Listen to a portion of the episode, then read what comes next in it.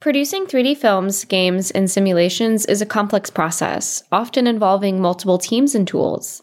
At Pixar, pipeline engineers needed to write lots of glue code to integrate different workflows and file formats, which was a big challenge and led them to create the Universal Scene Description, or OpenUSD. OpenUSD implements abstract data models for producing 3D worlds and is now an open source project.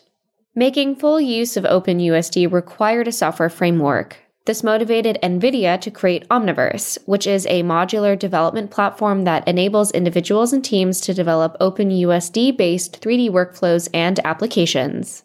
Aaron Luk is the Director of Product Management for Omniverse and was previously a software engineer at Pixar, where he helped create OpenUSD. Aaron joins the show to talk about the origins of the technology, how it works, digital twins, industry impacts, and more. This episode of Software Engineering Daily is hosted by Sean Falconer. Check the show notes for more information on Sean's work and where to find him.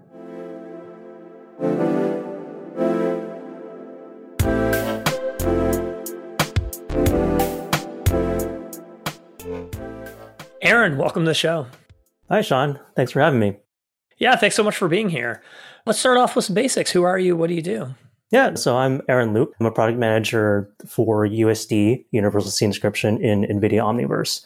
I've been there since 2019. So, yeah, coming up five years now, which is exciting because, yeah, we're coming up on our first GTC uh, in five years that's in person.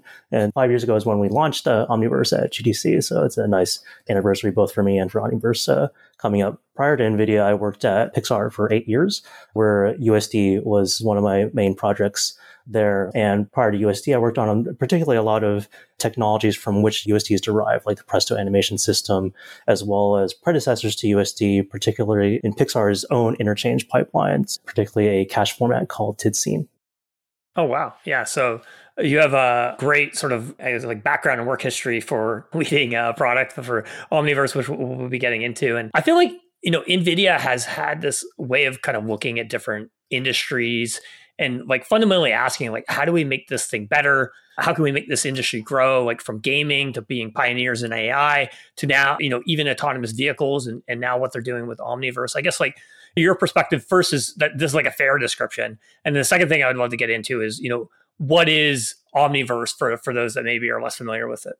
That's a really good observation. One of the things that's very unique about working at NVIDIA is that I think there's this stereotype now in Silicon Valley and tech that like tech is out to like disrupt business. And I think you've hit on where NVIDIA's approach is more like, you know, to reach out to industry folks and like, how can we help you do better? How can we help you grow? Right. It's a lot of ways the technology is similar, similarly like super innovative, but it's a much more collaborative way of evolving and adopting that technology as a community. Right in terms of Omniverse, right, like there was this big realization that NVIDIA had that USD is this data ecosystem for simulating the world, right? It had been proven out as a data ecosystem for simulating contained worlds, like that were nevertheless very rich and very detailed at places like Pixar. And as NVIDIA saw that grow into other studios, right? And that was so exciting in sort of my last few days at Pixar when we were really on track to open source USD there. And so I got to be in the room with all these other studios that were starting to play with it and things like that. And what the thought I had at the time was, wow, this is great because we can finally stop solving the same problems in isolation, right? And NVIDIA kind of takes that vision and applies it to, oh, like, well, why should we stop with filmmaking, right? We can all solve the same problems together for the real world as well. And Omniverse is the platform for that. It's a developer platform that is built on top of USD with USD as the foundational data models to simulate the world. Mm-hmm. Yeah, and I, th- I think you're kind of like underserving it with like in some ways with just oh you know it simulates the world and then you know anybody can do that, of course. Like, yeah, yeah, we, we can definitely pick that apart in terms of like, yeah, what it means to simulate the world. Yeah. Well, I want to go back to for a moment to something that you said there around like solving each of these sort of problems in isolation. So, what were some of those problems that like continually get solved like independently in isolation over and over again that were able to essentially be abstracted through USD and then eventually over to Omniverse? Yeah. So the major one, this is going back decades in, in Pixar history, was that every department in Pixar eventually had their own tool for doing what they did. Now it presented itself maybe as a, as a single application at Pixar, but there were basically multiple runtimes for animation, for rigging, and, and so on, right? And effectively you have these different file formats for all of them. And that's fine. Like that's great. It allows each of those departments to do what they do best and get the tool that serves them best as well. But it becomes a real nightmare for the the poor pipeline engineers who had to build the glue code between all those tools, right? And I was one of those pipeline engineers, right? So, and you you go through decades of that kind of pain and you realize maybe we could abstract, you know, the notion, abstract the notion of a file format entirely, right? such that you can have all these specialized runtimes, but the same data can kind of flow in and out of them accordingly, right? So that was one of just one of many of the like key architectural realizations around the Presto animation system. And then USD was, was sort of the effort to then take that even further and abstract even the, the lowest level data models of Presto, like such as the abstraction of the file format and the composition engine and the notion of this populated scene graph, right? All of that can then be abstracted to not just serve the Presto animation workflows, but scene cache interchange workflows as well. Pixar could then effectively get Presto like workflows inside of Maya for set, uh, set modeling and, and, things like that, and in Houdini and Katana at the time for lighting and, and so forth, right? And so that abstraction then plays itself really well now in the real world as well, where there's, yeah, there's all sorts of specialized digital content creation tools, CAD modeling software, all these things that's now the challenge is how do you get them to adopt USD, right? And adopt USD doesn't even necessarily mean linking against the Pixar runtime, but it does mean understanding the foundational data models and the schemas and things like that, and speaking that as a lingua franca, right? And that's kind of what we're doing in the core specification working group in the Alliance for OpenUSD, where I'm ser- serving as chair of that working group. And what we're doing there is formalizing data specifications for USD that is completely platform agnostic. It's not tied to any C++ runtime or APIs. It's all about, hey, given this root, well, you know, and so in USD, it's called layer, right? Which may or may not be a file, right? It's, it's, but it's the root of what could be a network of layer stacks that have all your content aggregated together, right? Given that, compose the results, track all of the places where content can contribute to the final scene, and then populate your scene graph with those results right? As long as you have an implementation that does that the way we specify in AOUSD, you're compliant with it and you can interoperate with USD accordingly. So that, that turns USD into a data interop story. There's also the software interop story, which is the traditional one where you link against Pixar's USD binaries and then you can embed them into Maya, Revit, and so on essentially you, have created like a canonical representation or an abstraction that is standardized across all these applications at least the ones that are adopting this format.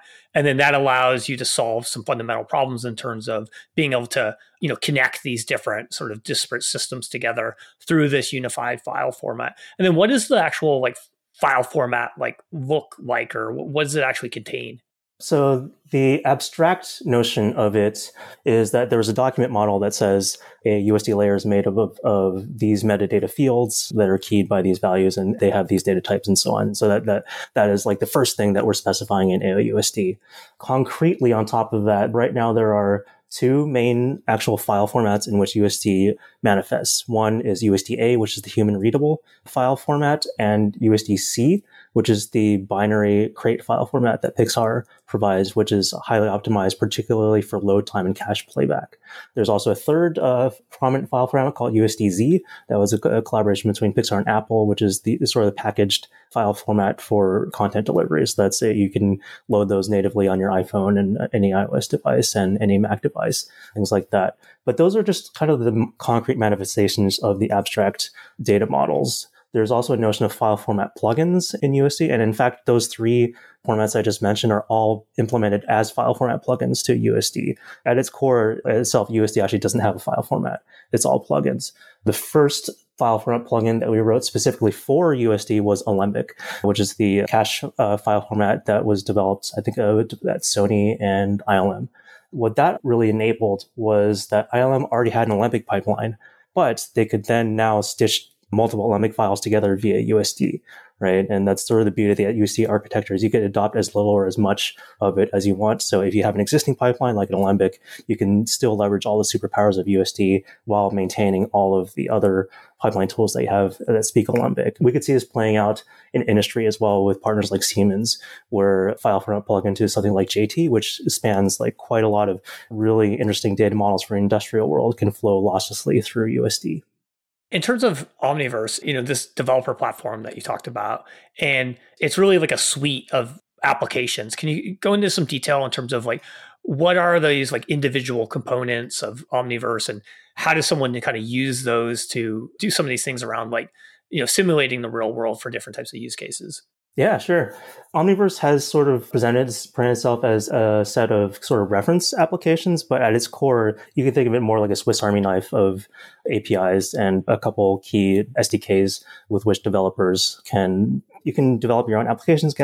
More importantly, you can integrate USD into existing applications, right? Like like you've seen in the classical USD integrations of Maya and and so on, right? So there are the major components there are the APIs to be able to, to write to USD to query it and to render it and so on. But the key thing that Omniverse adds are, are these like live collaboration aspects to it, which USD already kind of does as well. Omniverse kind of superpowers them. And again, leveraging the abstraction of USD's architecture, right? So there are components like a live file format, which is optimized to then track changes between USD content and apply like the minimal amount of changes accordingly when you're connecting USD content across multiple applications and things like that.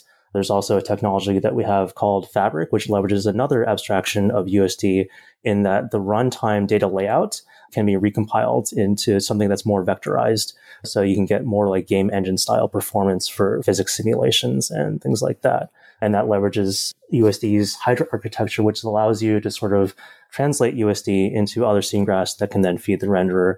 And but it all kind of still speaks USD in that it's still honoring those abstract data models, right? It doesn't, but it doesn't necessarily have to manifest in you know the literal USD stage, right? Those queries can still be honored by other data layouts. I really was fascinated by the idea of the live collaboration and, and, some of the things that you can do around basically the real time part of that and being able to do small updates that can be immediately like actually realized in these in these 3D models or these scenes. Can you give like an example of a like a use case of where someone is using that and kind of like how that actually manifests?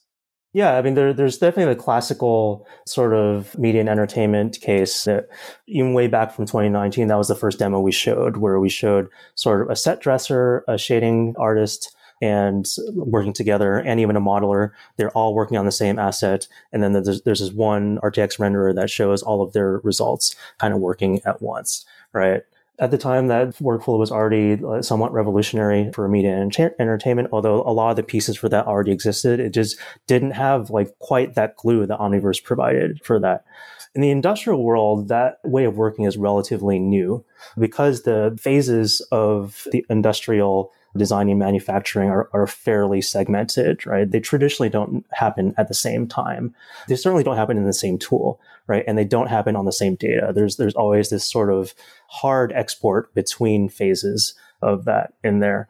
And Omniverse kind of seeks to change that. And I think it's building off of trends where industry is already trending toward digital twins anyway, right? But Omniverse sort of fulfills that promise by saying you can have the same source data feed all of those phases. You don't have to, right? But you can. And so even you can have a product that is designed, manufactured, and advertised all using the same source content. Yeah, I love the idea of the digital twin, like essentially like mirroring operations in the physical space with like the digital version.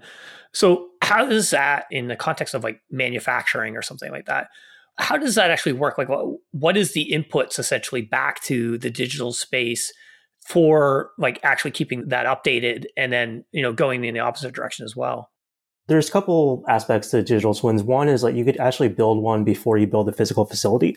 And that gives you a lot of ways to go through lots of iterations before you actually uh, break ground and really play with different layouts and, and things like that, optimize and particularly optimize safety, optimize efficiency, things like that once you've built your facility, or if you have an existing facility, you then have you know, a network of, of sensors, right, providing uh, IoT data, monitoring temperature, uh, number of people in a space, all that stuff, and feeding it back into the digital twin that you can monitor accordingly and optimize.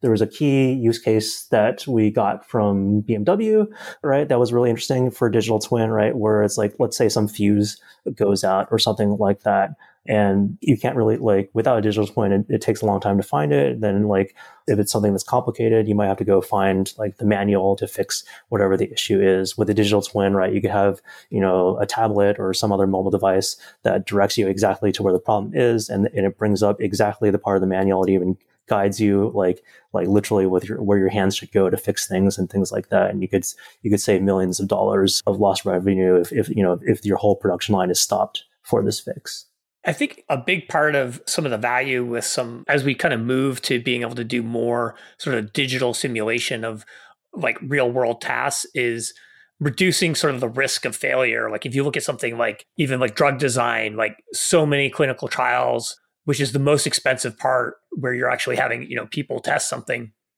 they fail. So if you can reduce the risk of failure and have more confidence essentially that a trial is going to be successful, you can reduce the cost and reduce essentially the time to market for like drugs. And I would think that translates to lots and lots of different types of industries. Yeah, for sure. You can always run many more simulations virtually than you can in, in the real world, right? And that's that's especially important, yeah, for like you said, for healthcare, but certainly for autonomous vehicles, right? There's no other way to really, really ensure that autonomous vehicles is safe other other than running it through so like, you know, so many hours and situations that you would never want to put it through in the real world.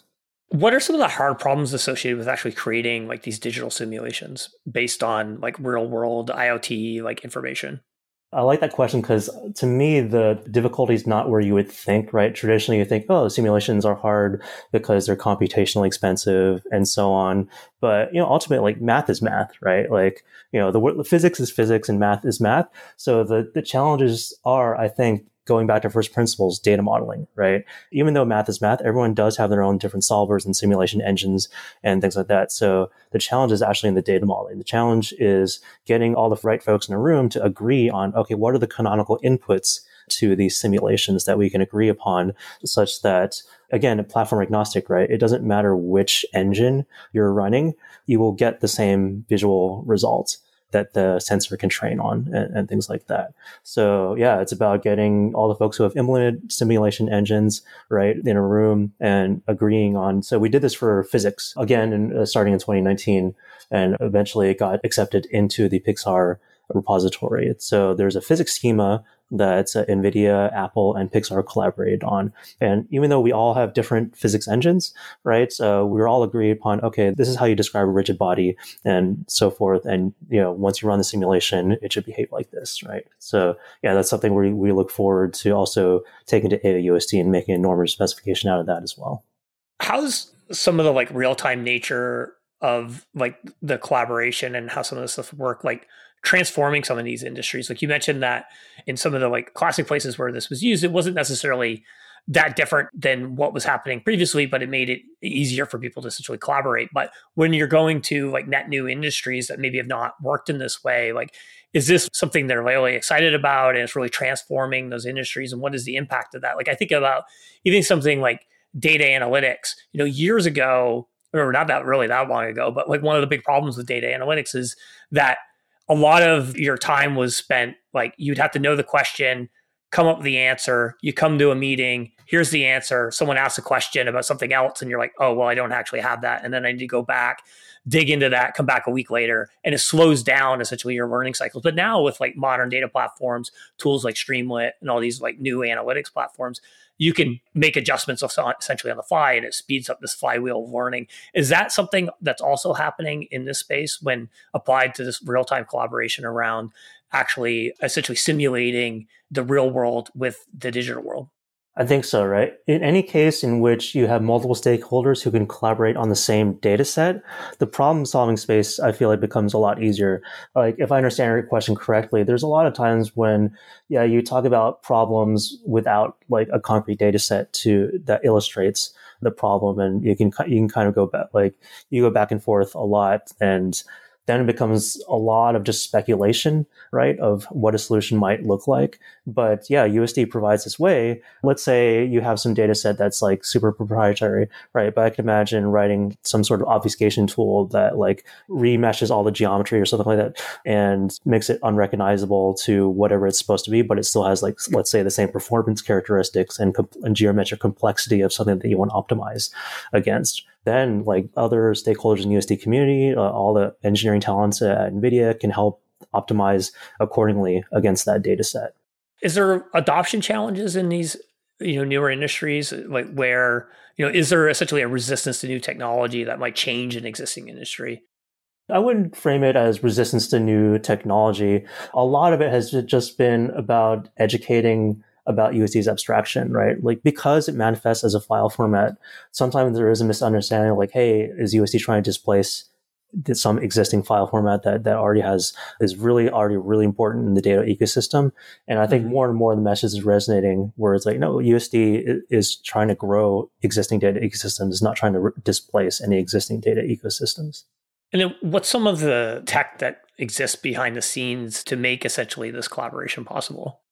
Like I said, the abstraction of the file format is a big one, and the composition engine is probably like one of the biggest innovations of the OpenUSD technology itself, right? So the algorithm is called LiverPeas. Uh, it stands for local inherits variants, uh, references payload, and specializes. All of those refer to composition arcs within USD, which is a, a way of effectively linking content together right? And assembling a composite of all the content on top of each other. And the power of that is that all of that content is still preserved, right? Even though you get the composed results, it's non-destructive in that all of the weaker layers in this composed layer stack are still preserved on disk or in, in, memory or in a database or what have you, right? And so Pixar used this a lot such that, you know, the modeler can provide the base geometry and the riggers can add rigs to it and the animators animate on top of that, right? So you have the base geometry and the T-pose or whatever, and then only the points are overridden in the animation cache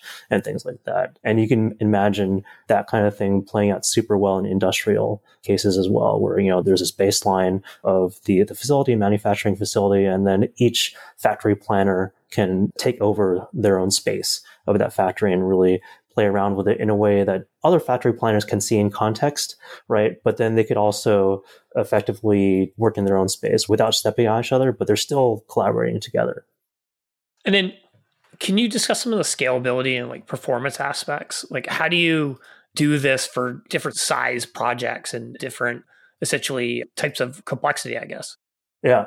So scalability is, is an interesting thing. And a lot of that comes down, I think, to best practices in asset structuring. And in particular, there is this notion in USD called the model hierarchy, right? And so you have your entire scene graph, and every node in USD scene graph is called a prim, short for primitive, right?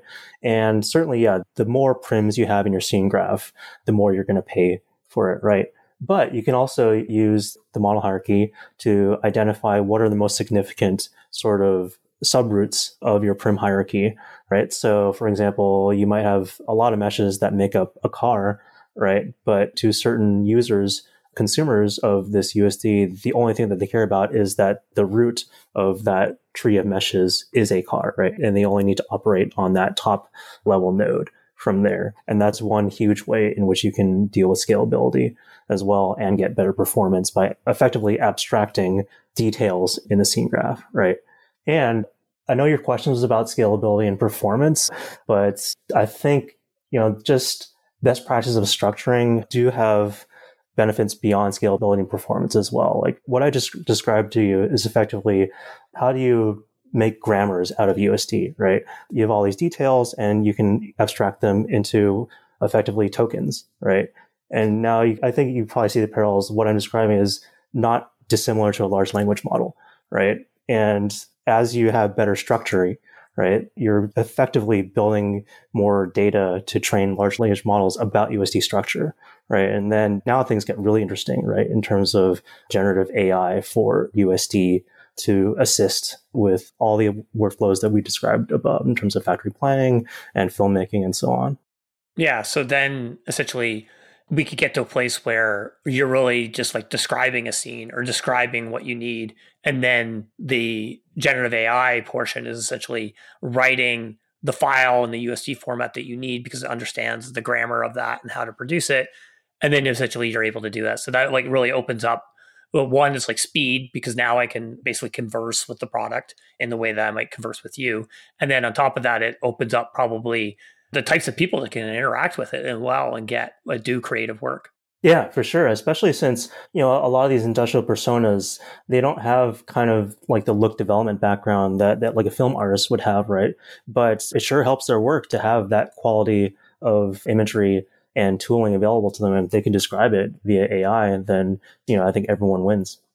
And then in terms of where things are today though if i'm you know want to get started with using omniverse to build something like how do i actually get started like what's kind of the entry point for that yeah there's a lot of entry points certainly you know just signing up for omniverse and get, getting the free downloads right are a way to go uh, we have a dli course in which you could start playing around with usd with jupyter notebooks right so you don't have to install anything you, you could just play around with python right in your web browser things like that. We also have some tutorials and example plugins on GitHub that you can build and play with yourself. And yeah, we tried to make them like kind of as small as possible to sort of illustrate little mini concepts, things like that those are the kind of good hands-on ways to go. But we also have a lot of good documentation on docs, around USD and particularly USD best practices. I haven't finished reading it yet, but I'm a big fan of this book, uh, Software Engineering at Google. And I'm pretty sure I like that narrative style, right? And it's especially good in terms of framing best practices where I like I think there's sometimes there's this misconception of best practices like you must do it this way or else. And that Google book is not like that, right? That Google's book like here are some ways that we found to work really well for us. Here are some trade-offs to it. There's no like one right way to do things. And I think that very much applies to how you work with USD as well. So we, yeah, we've written a lot of sort of white papers that go through some of the best practices, certainly that we found from my past life at Pixar as well, but certainly on Omniverse.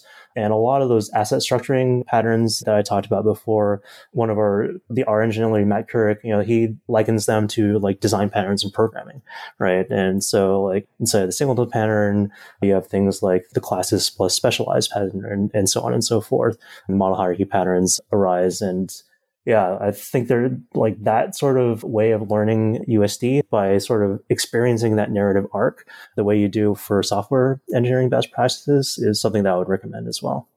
Yeah, I mean, it makes a lot of sense. Like, I mean, the value of things like design patterns or best practices is like the pattern recognition. But you also, as if you're an expert, you should know you know when to essentially break those rules or when it doesn't make sense to follow the best practice and do something else. Yeah. What are i guess like some of the because this is a platform that essentially anybody can use and it's very i have like core building blocks that i can do a variety of different things like what are some of the surprising applications of omniverse that you've seen?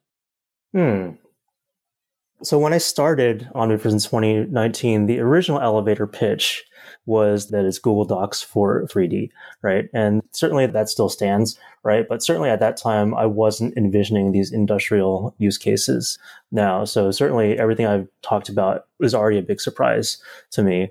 One thing that maybe not a surprise per se, but something that really excites me is that when I started at NVIDIA, I was living in Berlin. I lived in Germany for seven years. And one of the projects that is using Omniverse is a digital twin of the German railway system. Digitale Schiene Deutschland is, you know, building a digital twin to, again, optimize safety, optimize efficiency. And it's especially cool because it's a green initiative that's partially funded by the European Union. So that's definitely exciting to me in terms of, you know, improving public transport and yeah, really using, yeah, I certainly didn't thought when I was working on this at Pixar and when I first started NVIDIA that, that it would result in something that'll help diffuse climate change.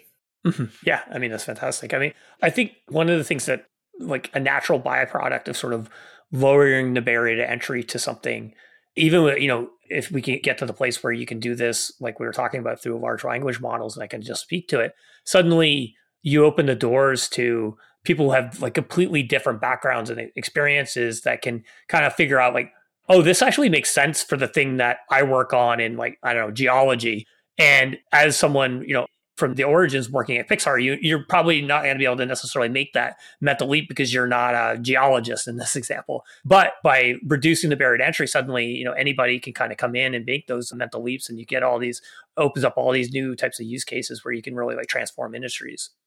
Yeah, no, I, you know, I've kind of made a career out of being a software generalist, and it's allowed me to sort of dip my toes in all sorts of domains. Absolutely. What do you think was one of the, or at least, you know, what are some of the challenges, I guess, like that it was faced during the actual development of Omniverse and the rollout of that product? Yeah, certainly in the early days, even I like didn't I knew how powerful the abstraction of USD's architecture was, but we didn't have a full grasp of how to leverage that yet. And yet we still need to do enough exploratory work to prototype early versions of the live collaboration technologies that I described earlier. So a lot of those early experiments were sort of like modifying USD itself, right? To sort of see how fast you could make a certain code paths and things like that, and just figuring out you know what the lower bounds are. And it turns out you can get pretty good results, but ultimately it was not the correct architectural direction to go in, right? And it was something that certainly I like. The more I thought about it later, you remember that USD, like I said, is carved out from the lowest levels of the Presto software stack, right? And so it makes sense to sort of honor that and have these higher level architectural abstractions just like Presto has, right? And that's eventually how we sort of hit upon Fabric, right? So we took a lot of the learnings that we had from those experiments in modifying the USD code and abstracted them into Fabric, right? And Fabric now has this like really natural way of interacting on top of USD alongside USD. And there's there's been really awesome success stories there. And particularly, I like the one from Cesium, who has a geospatial data platform. And I really love their data pipeline in that they have USD. And so they're assembling, you know, scenes in USD, but they also have USD that points out to, you know, their 3D tile format, which is encoded in GLTF. And so you can have a full GLTF tile set inside of a single USD prim. In Omniverse, that GLTF data actually gets slurped up and compiled into Fabric and to feed the RTX renderer directly. So you like that story, like you would think like, oh, but these are all interchange technologies. They, they're all competing, right? But they're not. They're all complementary, right? They all speak the same data model and they can all travel the pipeline losslessly and give you that beautiful results with real-time ray tracing. And then with this approach, I guess this also allows, I would think like applications that couldn't talk to each other previously suddenly they're able to essentially talk in some fashion. So you can kind of bring different pieces of software together. Is that fair? Yeah that's right. And it's all about sort of aligning them on the data model. You know with all this like simulation work that's going on from omniverse from things that you know we're seeing in like drug design i, I wonder like at what point are we going to be able to model essentially like a business? So if you think about startups and the risk involved with investing and investors have lots of ways of trying to like decide does this make sense or not but like are we going to be able to at some point like basically put this into some sort of business idea software idea into some sort of simulation to have like some confidence about whether this thing would work or not Oh, you mean in terms of like totally new businesses simulating how their business plans might play out over X number of years, things like that? Yeah, exactly. Yeah. I don't see why you wouldn't be able to do something like that, right? Especially if you have a lot of past data to draw upon, right? So again, like define a data model for the past data that you have from other businesses that may or may not have been in that space and define the factors that you want to weigh against allow for some amount of randomness in terms of things that you didn't anticipate, right? So start with that. Let the model learn from that past stuff and maybe learn about other factors that you didn't consider, and then you know augment the model accordingly. Right? Yeah, I'm definitely not an AI expert, but I feel like it's all about parameterization right? And if, if you define the right parameters, I don't see why you wouldn't be able to run a simulation like that. Yeah. And then in terms of like Omniverse, like what's next for that and what's the future look like? Yeah, so uh, the mission of Omniverse within USD is like more of the real world in USD, right? So the more the real world, the more industrial world you have, the more context you have for training AIs. And so concretely, some things that we're about to deploy so next month is the next release of OpenUSD. So this will be 24.03. And something that we worked on for last two years very closely with Pixar is UTF-8 support, which basically means you can honor source content from internationally encoded, particularly industrial sources. So concretely, this allows manufacturing data, industrial data from Asia to travel through USD losslessly, right? You know, my most idealistic side of me imagines like uh, lots of you know underserved folks who want to make their own short animations right in their native languages. And these aren't like latin roman based languages. Like they can then use omniverse to make their own animations for that their own short films. But in the industrial world, that's really important, right? Like I said, all that source data that is in other languages to travel through USD and go all the way through from design to manufacturing and so forth losslessly, right? So that's one example of the real world coming into USD, more of it there's a proposal from Autodesk, uh, a couple proposals from Autodesk that's really exciting as well around text and line styling in USD. In industrial, that's particularly important to be able to do design reviews, like, you know, to basically mark up certain designs or factory layouts in one tool and then be able to see those notes in, a, you know, you can then conduct design reviews just like you do any collaborative workflow in USD across tools, right? And so that's something we're really excited to collaborate with Autodesk on. We certainly have a lot of use cases for that as well. And it's particularly interesting because like I talk about simulating the real world. These things don't exist in the real world, right? These annotations, but they're really important for folks who are sort of observing the digital world as if it's real and, and making decisions on it accordingly. So yeah, those are two things that in particular that I'm excited about as well outside of technology too, we're very committed in Omniverse to again keep contributing to the corpus of best practices for USD, right? And so in addition to the literature around asset structuring, right, there we've had some really good conversations in ASWF, the Academy Software Foundation. There's a working group in there called the Assets Working Group. And so we had a really good conversation with folks from WetaFX, and an Animal Logic around what does it mean to use variants in USD, right? It's certainly a very powerful mechanism in USD. That means you can have subgraphs in the scene graph that can be toggled accordingly. So that's a very popular way to have geometric variants and material variants like on the same object in your scene and things like that. It's how we're doing product configurators as well in Omniverse, but there's definitely a lot of ways in which you might use that improperly. There's better ways to do it that where you get better performance. So that's a very rich area to explore together with the community members. And that's something that we're looking forward to publishing more literature on. But yeah, and, and the outcomes of that are, yeah, again, just better fidelity in 3D and better AIs trained from that context. Yeah, it feels like it's kind of in many ways like early days, a lot of greenfield opportunities to you know change industries but also really, like really innovate from like a technology standpoint. Yeah and do it all together right as, as a community. Like i think the nice thing about usd is it's not just a collaborative technology but it's kind of a collaborative conversation right? It's, it's sort of a technological platform but it's also a conversational platform in which everyone can kind of come together and like i said like stop solving the same problems in isolation. Awesome.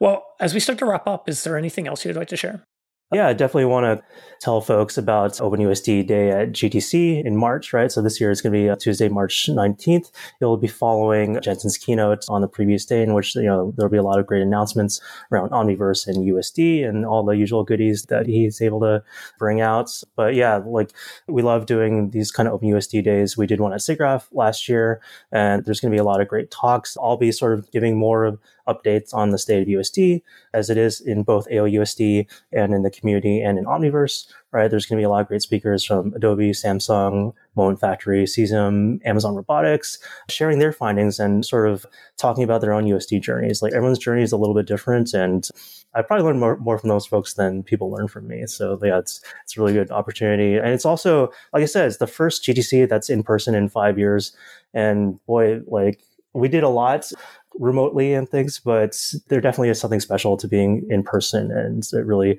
learning together and exchanging learnings together. And yeah, just seeing what other folks are doing. And yeah, like you said, there's always a surprise of like, oh, I, you know, I'm, I'm supposed to be like this USD expert, but like Steve May, who's the CTO at Pixar, he also says, oh, I didn't realize you could use USD that way, right? And there, there's always nice surprises like that, and happens more likely when you kind of have these off the cuff conversations in person. Yeah, absolutely. It's hard to like schedule the meeting of like tell me something surprising today. Like it's hard yeah, to put yeah, that in, yeah, the, in the agenda. I totally get it. I think people are ready to get back to seeing people in person. I still remember when I very vividly when I went to my first in-person conference after uh, the kind of you know first couple of years of pandemic and how refreshing it was to remind myself that oh it's it's actually really nice to see people in person and talk to them face to face and learn and so forth. Yeah, for sure. Well, Aaron, I want to thank you so much for being here. Uh, you know, before preparing for the episode, I didn't really know a lot about, you know, OpenUSD and Omniverse, but I think this is one of the most interesting and transformative technologies I've heard about in quite some time. So I'm really excited to see where things go from here. Awesome. Thank you so much, Sean. Now, let me drop the link on OpenUSD Day before I go. So it's www.nvidia.com slash OpenUSD dash day. Awesome. And we'll add that into the show notes. Thank you. All right. Thank you, Sean.